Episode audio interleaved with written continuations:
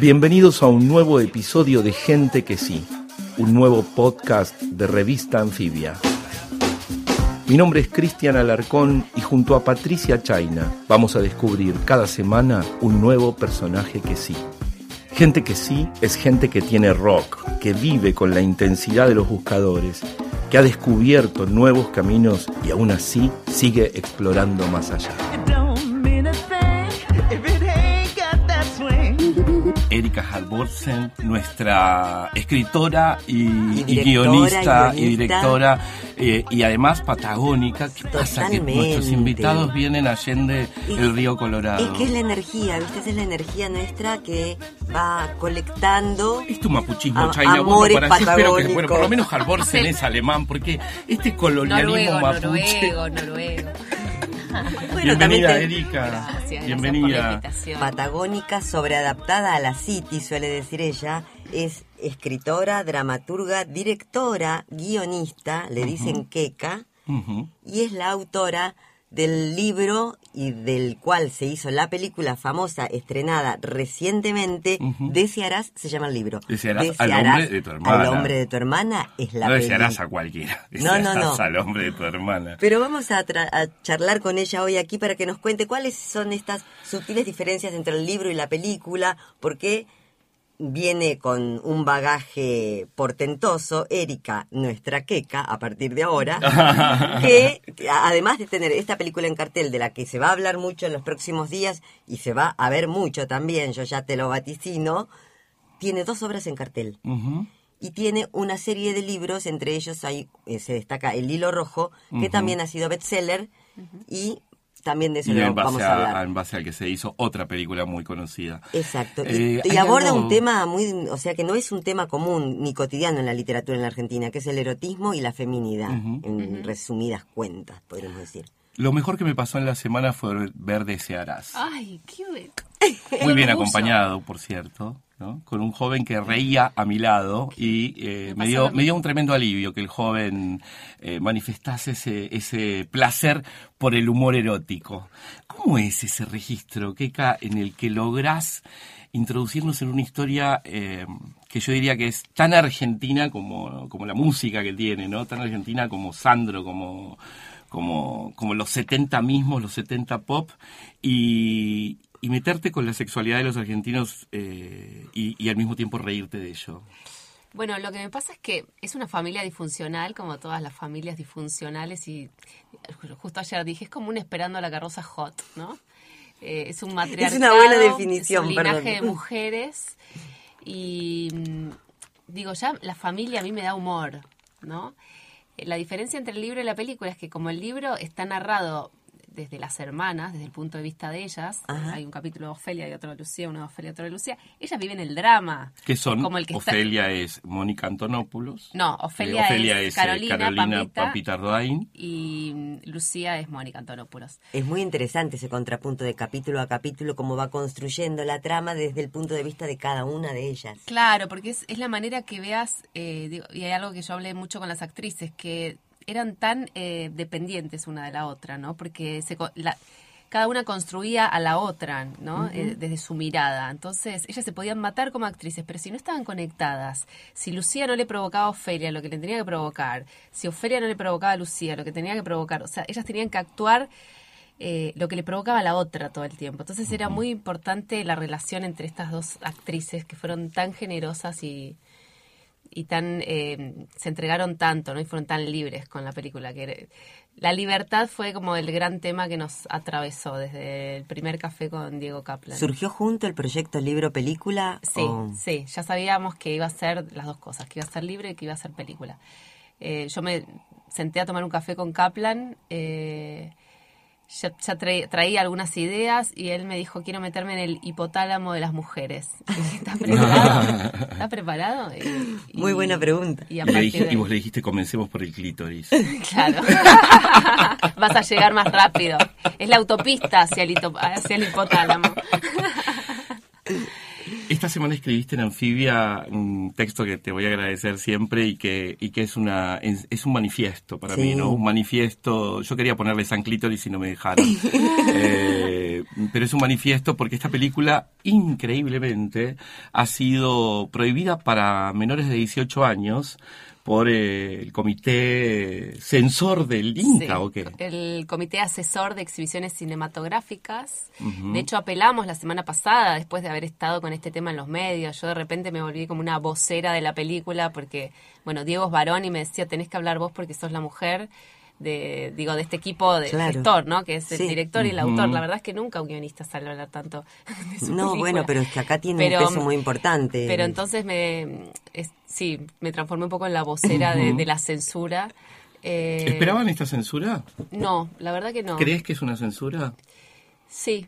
Eh, ¿Lo experimentas así? Sí, porque afecta, digo, afecta la boletería, digo, sabemos que los chicos la van a ver igual, porque ven porno, ven cosas mucho más prohibidas.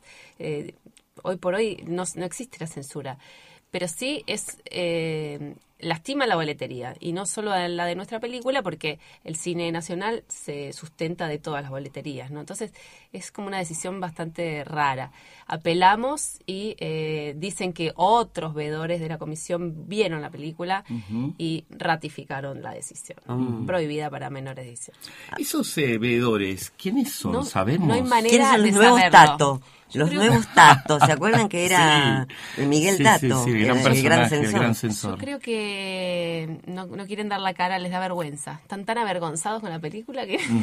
porque ninguno, o sea, no no podemos acceder ni a, ni a sus nombres, ni a sus caras, ni a, su, Porque eso tiene que haber un fallo, o sea, que tiene que haber una firma, alguien se tiene que hacer responsable. No pudimos, es como la, la CAEC, Comisión Asesora. Es una sigla, ¿no? Con respecto a lo que comentaba Cristian recién del el artículo en Anfibia, a mí me llamó mucho la atención, me gustó mucho cuando, eh, Erika, vos definís a un espectador y donde justamente, como la película trata y el libro también de un despertar sexual, entre otras cosas, de niñas, vos decías que uno de esos espectadores para vos, o sea, vos hablabas con esas, con mujeres niñas y construías a partir de ahí ese espectador. Exacto. Y, y, qué pena que ese espectador no puede estar en la película, no puede estar en la butaca, decías, ¿no? En, el artículo. Y a mí me, me gustó mucho eso porque creo que es eh, uno de los, de los nudos del libro, es ese despertar sexual que no está trabajado ni en la literatura y muchísimo menos en el cine en la Argentina, ¿no? Y con lo natural que es y lo involuntario, ¿no? Venimos con el cuerpo, con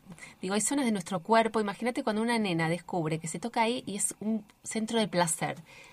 ¿Cómo después nos olvidamos de eso? Entonces el trabajo de la película fue volver a ese lugar de la infancia, incluso con las con las actrices y fue mi, mi trabajo también como escritora al momento del libro, ¿no? Bueno, a ver, voy para atrás, para atrás, desde el, día uno, que es el primer orgasmo. Bueno, a partir de ahí, ¿cómo te configura eso? Eh, y digo, estas hermanas, las del libro, eh, su rivalidad empieza ahí, ¿no? Como su, ¿qué relación tienen con eso? Entonces con Diego decíamos, bueno, la platea va a estar dividida entre la que siente y la que no siente, ¿no? La que se animó a sentir y la que eso le produjo espanto y una madre muy libertina que las empujaba a experimentar, pero no le daba herramientas para amar. Entonces ahí hay, toda una configuración familiar, un sistema familiar donde el amor es lo que falla, ¿no? Y donde ponen el poder en el varón, parece que desde que muere el padre ellas quedan como sin norte, sin timón. Eh, entonces, bueno, por un lado está como el sistema de amor, ¿no? De esa familia, y por otro, ¿qué les pasa a ellas con el deseo, con el cuerpo, con, con la sexualidad? Hay un hombre que no está y que además este, después sabemos que hubo una tragedia detrás de su no estar, ¿no? De su ausencia no es por... No, no quiero spoilear, aunque me encantaría. Igual creo que es muy spoileable la película, ¿saben por qué? Porque es eh, la sensación que uno tiene, primero es que se entrega la película, ¿no? Todo el tiempo está eh, incitado a la próxima escena, la próxima escena, y levanta la temperatura, y levanta la temperatura, y en algún momento te das cuenta que estás caliente. o sea, en algún momento, esta es la encuesta que hice, ¿no? En algún momento te cachondea la película. No me pasaba hacía mucho tiempo con una película, mucho menos con una película argentina. Te digo que el libro también. ¿En serio? ¿Usted en la soledad de su casa leyendo Deseará se experimentó? Comenzaban a eh, em, aparecer en mi mente y en, el halo de mi persona unos eh, extraños humores maravillosos. ¿Cómo se siente ese poder, el poder de conmover la sexualidad del otro? Lo que pasa es que pensamos tanto, ¿no? Todo y eh, lo que me pasa a mí con los libros es que, bueno, yo vengo del teatro, eh, de la tele, ahora estoy jugueteando, coqueteando con el cine, pero vengo del teatro, ¿no? Que, son experiencias colectivas, ¿no? Uno va, sabe que va a estar ahí. El es- este nuevo espacio que estoy encontrando eh, con el espectador, como nuevo espacio de comunicación, digo, te- si tengo a alguien, hombre mujer, en silencio, en soledad, íntimo, relación directa entre mi palabra y, eh, y su imaginación, quiero ir al cuerpo, o sea, quiero que sienta algo físico. Entonces, por eso soy como muy minuciosa con lo que se siente, a ver si puede empatizar con eso y que sea un viaje físico, sensorial. Eh, Hay algo que se nota y es esta voluntad por la conmoción de lo sexual, ¿no? Lo erótico que está presente en un increyendo que llega ya al delirio final. Esa escena no se la pueden perder. Creo que es una de las grandes escenas del cine de este año, por lo menos. Eh, cuando ellas son adolescentes. La de los fluidos. Cuando ellas son adolescentes. Cuando ellas son adolescentes, no. Y otra también, cuando, cuando ya Pampita, una escena que creo que es la gran escena La del barro. De, de Pampita, que es la del barro, ¿no? Un- una lucha en el barro trem- tremenda. Eh, no, pero pensaba en esto, las influencias de... Uno, uno consume, consume sexo no solamente en, eh, en sus relaciones, o sea, no solamente lo tiene como la experiencia maravillosa del cuerpo de uno y del cuerpo del otro, sino que estamos invadidos de imágenes. El apuesto joven que me acompañaba en el estreno del martes eh, me- se refirió a dos influencias que consideró que estaban en la película. Una, el porno soft italiano de los 80, de hecho me mandó un par de películas para que tuviese mi propia iniciación en el porno soft italiano, lo recomiendo, muy Bien. gracioso además. Eh, y por otro lado, las novelas de Corín Tellado. Ah, mira. Esa no se hubiera ¿De ocurrido. dónde viene eso pop tuyo, no? ¿Qué, qué, ¿Cómo se alimenta es el que no tuve imaginario ninguna, no de tuve Erika ninguna referencia. De hecho, no tenía referencias para pasarle a, a- a Kaplan. Sabíamos que teníamos que encontrar un tono, un género. eh, y que el humor era importante para, para lo colectivo del cine. Eh, el libro tiene quizás menos humor porque justamente por esto, porque como está narrado desde adentro, ¿no? De, de estos personajes que están viviendo un drama, Una no, tragedia, no- no una comedia. Sí. Entonces la comedia aparece con la distancia, ¿no? De, uno como espectador lo está viendo de afuera. La madre también, digo, en el libro sí la madre tiene humor, pero siempre está siendo eh, vista por ellas, ¿no? Entonces uno no vive la comedia, uno vive la tragedia y uno como espectador este, se ríe. Entonces, todo el tiempo, nosotros sabíamos que estábamos haciendo, todo el tiempo jugábamos con, con el humor, ¿no? Y con meterle eh, doble sentido. Hoy lo, lo- casi que eh, lo tomaban como algo negativo, el hacer determinados chistes, como una frase que dice, estás empapada, así. Esa la, la pusimos en el set con Kaplan riéndonos en el monitor y, decimos- y si acá le dice, estás empapada, y ella le dice, sí, y así, cara de, de póker, ¿no? Ajá. Y nos moríamos de risa nosotros en el monitor y ellos lo hacían en serio. Bueno, eso está pasando en el cine y es lo que buscábamos, ¿no? No es que hicimos algo solemne y entonces y, nos salió gracioso. Qué fuerte hacer una película con la que querés calentar a la gente y además querés hacerla reír. Sentarte y tener la expectativa de si esto va a ocurrir. No podés enterarte si produjiste eh, calentura, pero sí si se ríen o no. ¿Cómo fue eso?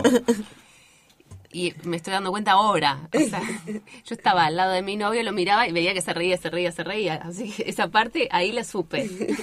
Y la otra no te voy a contar. Eh, en la Patagonia eh, las siestas son largas, ¿no? Son los días, son Nunca largos en verano. ¿no? No, ¿De qué, ¿De qué ciudad de la Patagonia? me crié en Río Turbio. O sea, era el lugar para dormir la siesta. Totalmente. Pero mi- cuando mis amigas dormían la siesta, yo desde muy chica tuve una motito. Yo andaba en moto. Capaz que esa vibración. Taca, taca, Cuando vayan a taca, la película comprenderán la escena del caballo. Capaz que había algo ahí con la motito. Me- me- No generaba paraba, una- le dabas a la moto. Desde la mañana no necesitaba Claro. siesta. Claro. Vamos a hablar entonces después, cuando volvamos a, a, a Erika, sobre un poquito sobre esa Patagonia, que ya es un cliché, ¿eh? pero al mismo tiempo podemos decir que es este, algo que nos trae suerte, ¿no? Totalmente. No hay gente que sí, que no pase por la Patagonia en algún momento. Kika, ¿por, por qué te consideras anfibia en algún sentido?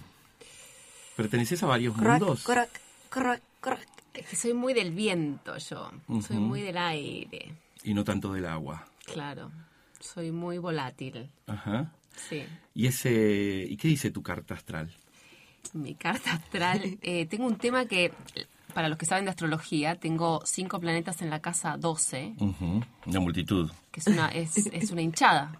Tal cual. Tengo la, tengo la cual. cancha llena, tomada la cancha.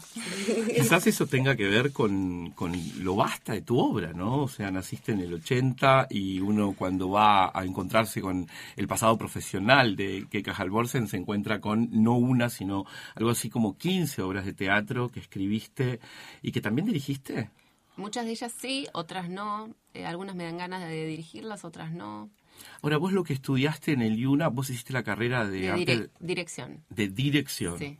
Ok. Y, Y de luego- ahí, perdón, Y empecé a ¿Te fuiste escribir. del país o, o eso fue la vuelta? El No, siempre viví acá. Eh, no, no me. Nada, vos habrás leído una nota que decía que me fui a Venezuela para hacer un taller. ¿no? Ah, Fue un- fue pensé un- que había sido vivir. Como parecía que había vendido todas sus cosas, había dejado un Sí, diciembre. fue una nota un poco eh, extraña. La, ah, la, mm, es- no hay que creerle al periodismo, no hay que fue una creer nota, nada. una nota no, de no, posverdad. hubo algo en la desgrabación que hasta recomendé un vino que no conozco. Ah, bueno. Y mentime, decime que vivía afuera, no me importa, pero el vino no me lo toques. No decidas que vino tomé. No, no decidas el vino que tomé. Inventame el país que quieras, me fui a vivir, pero el vino no. Vendiste tus libros, tus ropas, todo eso, No, ¿eso fue dejé, cierto? dejé todo en casas de amigos, eso sí, pero me fui un mes, digo. Ah, claro, pensé que había sido un... Sí, no, cuando leí dije, esta vida es de otra persona, pero me suele pasar de- por la casa 12. Tu infancia y tu adolescencia en la Patagonia está en tus obras, ¿no? Porque Bisnietas, que es la obra que en este momento está, Bisnietas Herederas del Viento se llama, está en el teatro, en el Portón de Sánchez, los miércoles eh, a las 21:30. 21.30, y en donde actúan Sofía Bertolotto, Dalma Maradona y Alexia Moyano, son las tres bisnietas de una, eh, de, de lo que llamás la prostituta más hermosa de la Patagonia. Sí. Y de- en algún sentido también es una obra sobre la trata. Sí, ¿no? exactamente. Esto está muy presente en el sur, y sobre todo en el sur más austral, que es de donde venís vos. Sí, eh, me inspiró la obra Sonia Sánchez. Eh, la verdad es que yo soy nacida en Río Gallegos, el secundario lo terminé en Río Gallegos, y las casitas, que era el barrio prostibulario más grande de la Argentina, formaban parte como del folclore de mi adolescencia, ¿no? Era como algo muy normal. Y cuando la escuché a Sonia en una charla eh, hace pocos años, Ella es de Amar, de la Asociación de no, es todo lo contrario. Sonia es abolicionista y Sonia estuvo en las casitas, explotada sexualmente, y es la autora de Ninguna mujer nace para puta. Y la verdad es que escucharla a ella me sacó una venda de los ojos y a partir de ahí, o sea, no puedo pensar de otra manera. No, no puedo no pensar eh, que una mujer prostituida es una mujer violentada y a la larga destruida. Es un ser humano que se destruye, ¿no? Que, que digo que en cada penetración, esto que se llama clientes, ¿no? Los prostituyentes, siempre es una relación violenta, que no hay amor, que no hay abrazos, que no hay caricias y el esfuerzo físico y mental, cómo adormecen su deseo, digo, a mí me, me interesa la conexión con el deseo como lugar de libertad, ¿no? Y lo primero que hace una prostituta es adormecer su deseo, fugarse de su cuerpo, irse a la cabeza, imaginarse otra cosa.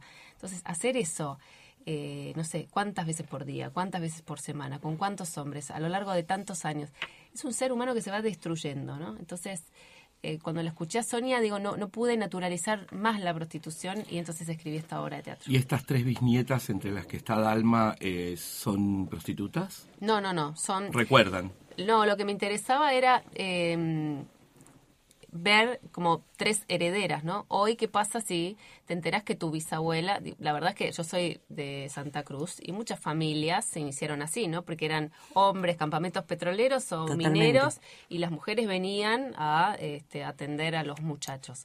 De ahí se armaban después las parejas y ahí sí se iniciaron grandes familias. Claro. Pero, pero es un silencio, ¿no? A voces. O sea, todos sabemos como, no, la abuela de tal eh, trabajaba en las casitas y dicen que en una noche se tiene el récord de mineros por noche, no sé qué. Pero la propia nieta jamás se va a enterar de eso, ¿no? Entonces, bueno, ¿qué pasa con una bisnieta que de repente encuentra un diario de la bisabuela, cartas y, y reconstruye ese pasado? Y esta Perdón, ¿esa es la obra que está ahora en Viñetas. Mendoza?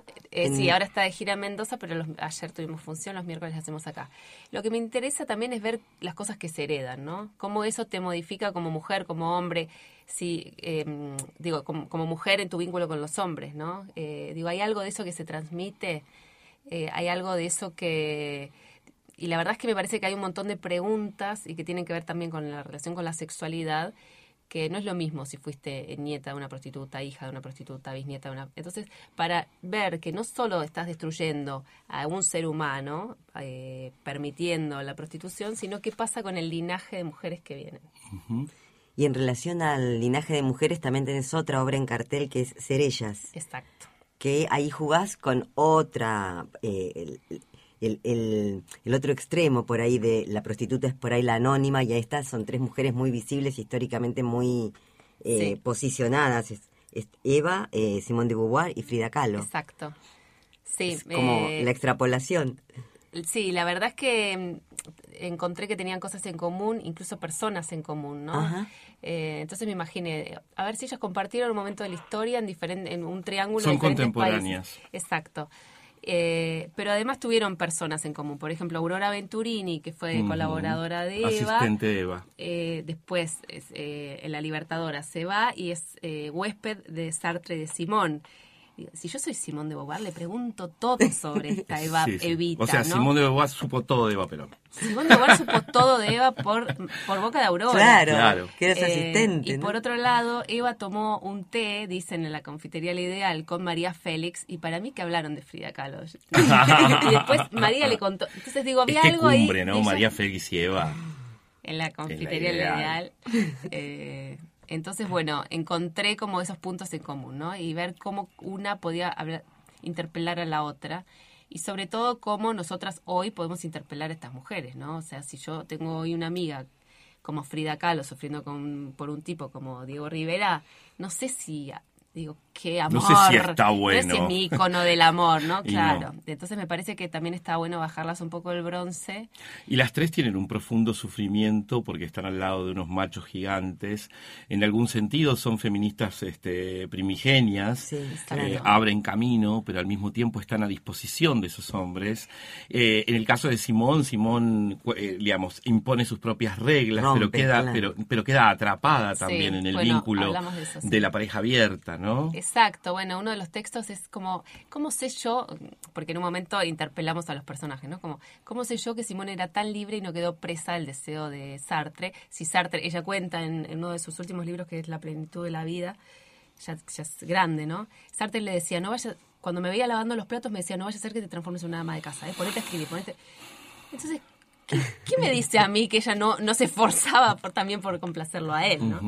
Eh, también otra cosa interesante que encontrábamos en estas tres mujeres es que tienen un nombre propio, quedaron en la historia y ninguna de las tres fue madre, ¿no? Como, bueno, a ver, o sea, son mujeres que todas las mujeres admiramos y mira, y ninguna fue madre. Entonces, bueno, la maternidad es ese posgrado que toda mujer tiene que tener o podés... Bueno, entonces todos esos temas... En, eh, en todos tus personajes aparecen estas rupturas con las lógicas este, atávicas, con las lógicas conservadoras, con, con, por ejemplo, con la monogamia. Y los vínculos están en un momento de, de, yo diría, de transición hacia múltiples formas nuevas. Una de ellas es la del poliamor, por ejemplo, Claro. ¿no? que es lo que cultiva este, con profesionalidad nuestra querida Gabriela Wiener, la escritora peruana que vive en España y que viene a Buenos Aires para un festival de crónicas en, en fines de noviembre, comienzos de diciembre. La van a poder escuchar y ver una performance en el CCK. Eh, hay hasta académicos que están trabajando sobre el tema del poliamor y los jóvenes, los más jóvenes, empiezan a tener una eh, especie de libertad, entre comillas. Eh, yo a veces la veo hasta candorosa respecto a relaciones en donde el compromiso de la exclusividad eh, no es eh, lo que funda la relación. Eh, ¿Crees en el poliamor vos? creo en el amor. Después me parece que, mm, digo, cuando yo insisto con el tema del deseo, tiene que ver con... eh, me parece que si estás conectado eh, a tu deseo, no vas a quedar preso al deseo del otro, ¿no? Entonces, yo a veces veo eh, parejas abiertas, pero que hay uno de los dos que se está adaptando al deseo del otro, ¿no? Y que en el fondo sufre. Y se anestesia para no sufrir si el otro, si se tiene que bancar, que el otro le diga, no, es algo con la... Ay, pasarla... eh, no, y- y- entonces, digo, me parece que, que lo importante es el deseo, ¿no? De uno, qué sé yo. Y si sos feliz, Yo este año escribí también Amar después de amar, eh, con Gonzalo de María, que es mi coautor. La y- novela, la telenovela eh, de... telenovela Telefe. en Telefe y justamente lo, el, el- como el riesgo que corríamos es que los protagonistas, la historia de amor que tenía que empatizar eran infieles, ¿no? Eran dos matrimonios, amigos, Como los de Desearás. Como los desearás. Eh, eran dos matrimonios amigos, pero acá la verdad es que la gente quería este, a los amantes, quería a eh, Damián y Carolina, que Ajá. era... y- y- Empatizaba con los amantes. El argentino promedio empatiza con el... eh, con el... ¿Cómo lo cómo- Con el cuál- tercero. con- con- no. Sí, con el triángulo, o con el infiel, pero prolijo, ¿no? eh, con el infiel. El infiel prolijo. Entonces, digo, habla- seguimos hablando de infidelidad porque hay inf- eso implica como un destinatario, ¿no? Como que Sí. se lo estás haciendo a ese, a tu marido, sos infiel a alguien. Pero digo, y sos infiel a vos misma, si te reprimís, no, porque estás casada y este te movió el piso, no es que saliste a buscar un amante. De repente, si te cruza alguien, te da vuelta los papeles. Sí. ¿Qué haces? O sea, ¿sos fiel a eso que sentís o, o te haces la boluda, no? Esto es para una encuesta de Instagram, ¿no? Tenemos que hablar después con Pablo Reyes Vidart. Esta la podemos tirar, ¿no? Infiel, ¿a vos mismo o a tu marido? Yo creo que una parte de eso también está evidenciada en la novela. Que en, en la novela hay eso, ¿no? Del propio deseo de ella. Y también hay otra cosa que me, me resultó muy interesante, como eh, desde la observación, que es la microsociedad familia, ¿no? Y cómo ella, la niña, que aprende a gozar desde niña sin darse cuenta, queda atrapada en, es el famoso chivo expiatorio de la Exacto, familia, exacto. que la empiezan a empastillar y, o sea, no puede disfrutar de su propio deseo hasta que se va a la Patagonia y ahí el viento le Sin, limpia. sin ánimo, sin ánimo de spoilear, eh, desearás a la mujer, al hombre de tu her- hermana. Hermana. Eh, comienza con un orgasmo de Pampita Ardoain a los siete años. Sí, De una niña, claro, sí, exacto. No se la bancó esto el comité, parece, ¿no? Eso me parece que es lo... ¿Habrá Claro, sido eso? Por eso yo en el, digo, en este ensayo de anfibia, yo me, me preguntaba qué espectador eh, tenía en la cabeza el- los, digo, lo- los miembros del comité. ¿En quién pensaban? En la butaca. Quizás pensaban en el miembro del afroamericano que... Pero digo, ¿a qué, qué tipo de espectador menor de 18? ¿Varón o mujer? Porque si se imaginan una mujer de 16, esa misma mujer tiene un clítoris y sabe lo que, lo que le pasa a la nena con el almohadón. Y va a sentir empatía y le va a dar risa, porque va a recordar que hacía lo mismo con el almohadón, con otra cosa. Digo, cualquiera, digo, hay mujeres que, que tienen niñas de 5 o 6 años y dicen, ay, mi nena está todo el tiempo frotándose. sí, los nenes Entonces, también. o piensan en un varón de 16 y que le va a morir. Digo, eso. eh, Pero eh, no se preguntaron con Kaplan, por ejemplo, si lo que molestó fue el orgasmo de la niña o eh, la verga del amante negro lánguida que aparece la contundentemente que en un la momento. encuesta pensamos que está entre la verga y el, los fluidos. Ah, lo de los fluidos no lo voy a spoilear, Pero los es dejo algo tan con natural. esto. Digo, los menores, de, sobre todo los de 14, 15, están muy conectados con el tema de los fluidos. ¿En qué sentido? sí, están como muy activos con el practican, tema. mucho practican. Tan- claro, con la masturbación. La investigación Pero digo, hay del algo propio también cuerpo. Que me parece que no se habla de la masturbación femenina, ¿no? Los varones se juntan, tienen iniciaciones colectivas, ¿no? Las mujeres entre nosotras, incluso adultas, nadie es como te tocas, no, no, yo nunca me toqué, de verdad, o sea, me pasa en charlas como mujeres de 30 años diciendo nunca me toqué en la vida. Bueno, hay dos eh, eh, arquetipos. El de Ofelia, que va al frente, ¿no? Y que aprende tempranamente cierta maestría. Además, yo no sé si en el Es gozar. fiel a sino- su propio deseo. ¿eh? Sí, en el gozar y en el también en el hacer gozar, ¿no? Hay algo Sí. geisha en ella. Pero queda presa también del deseo de la hermana que la manda al frente porque Claro. vive la, la sexualidad a través de ella. Y eso es algo que sigue pasando con una esposa y un amante, ¿no? O con, eh, digo, la engañada y la, y la, y la infiel. Siempre es la roba maridos, ¿no? La roba maridos. Entonces todo el tiempo estamos como destruyendo a esa que en realidad viene a potenciar las parejas porque viene a avivar el fuego. Ofelia viene y la casa se erotiza. Se levanta En- entra, todo. levanta todo, se prende la chimenea sola. Sí, pero además viene con Juan Sorini. o sea, el combo es, es fuerte. Eh, los dos, las dos parejas son fuertes. Hay algo que, mm, que está también allí presente, que es la idea de eh, la idea de que hay un otro amor, hay, un otro amor que es el amor entre ellas. O sea, que a pesar de todo sobrevive este amor filial. Sí. Hay algo que ellas se necesitan.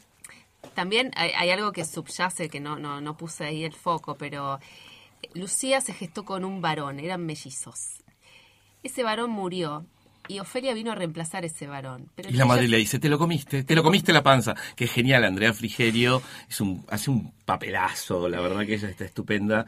Y entonces está tan loca y todo el día. Es como una, es como una versión cheta y un poco más hueca que la Graciela Borges de eh, Hielito, Hielito en, en, la ciénaga de, Martel, ¿no? Exacto, bueno, son madres muy argentinas, ¿no? Eh... Totalmente, claro, a las dos son...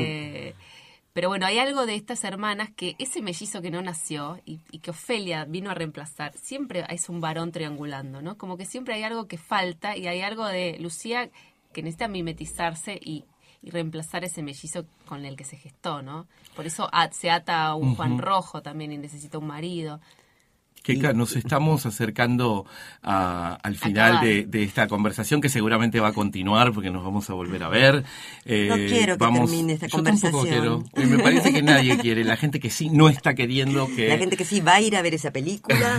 Queremos y vamos a leer el libro de nuevo. bueno, qué bueno usted que ya leyó la novela, va a ir ahora a ver la ah, película, ¿no? erudición pura. Sí, sí, erudición pop. Eh, y la última pregunta, ¿sabes cuál es? ¿Cuál?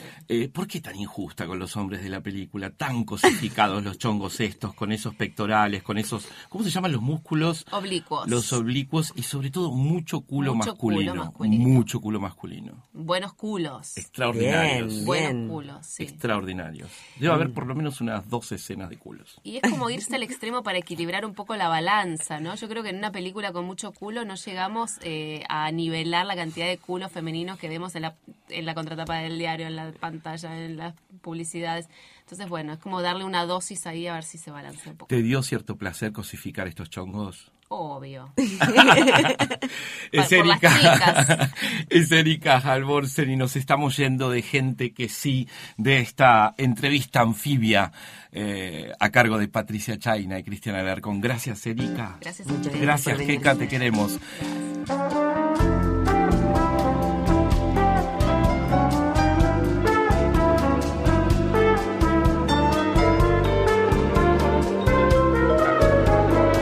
En revistanfibia.com vas a encontrar más links y contenido sobre el protagonista que conocimos en este capítulo.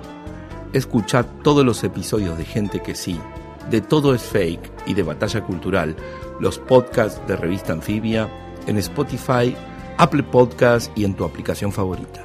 Mi nombre es Cristian Alarcón y esto fue Gente que sí.